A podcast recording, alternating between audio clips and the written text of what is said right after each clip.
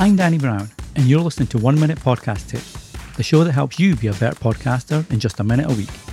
If you want more specific tips just for you and your podcast, check out the Magic Mike membership at oneminutepodcasttips.com forward slash support.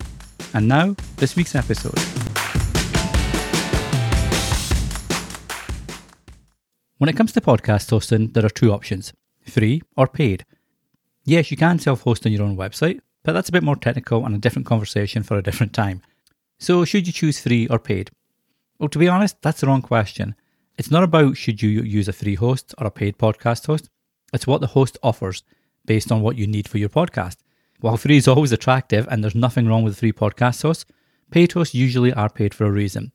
Better customer service, more features, more support, a more involved team, which, as you grow with your podcast, you're going to find you need more of. Now, as I mentioned, free is attractive when you start because you don't know if podcasting is going to be for you.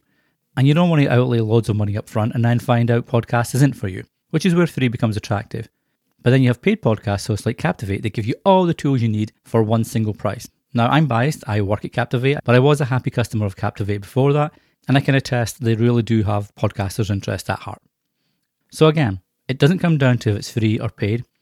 Make a list of the features you want from a podcast host and then see which meets your needs best.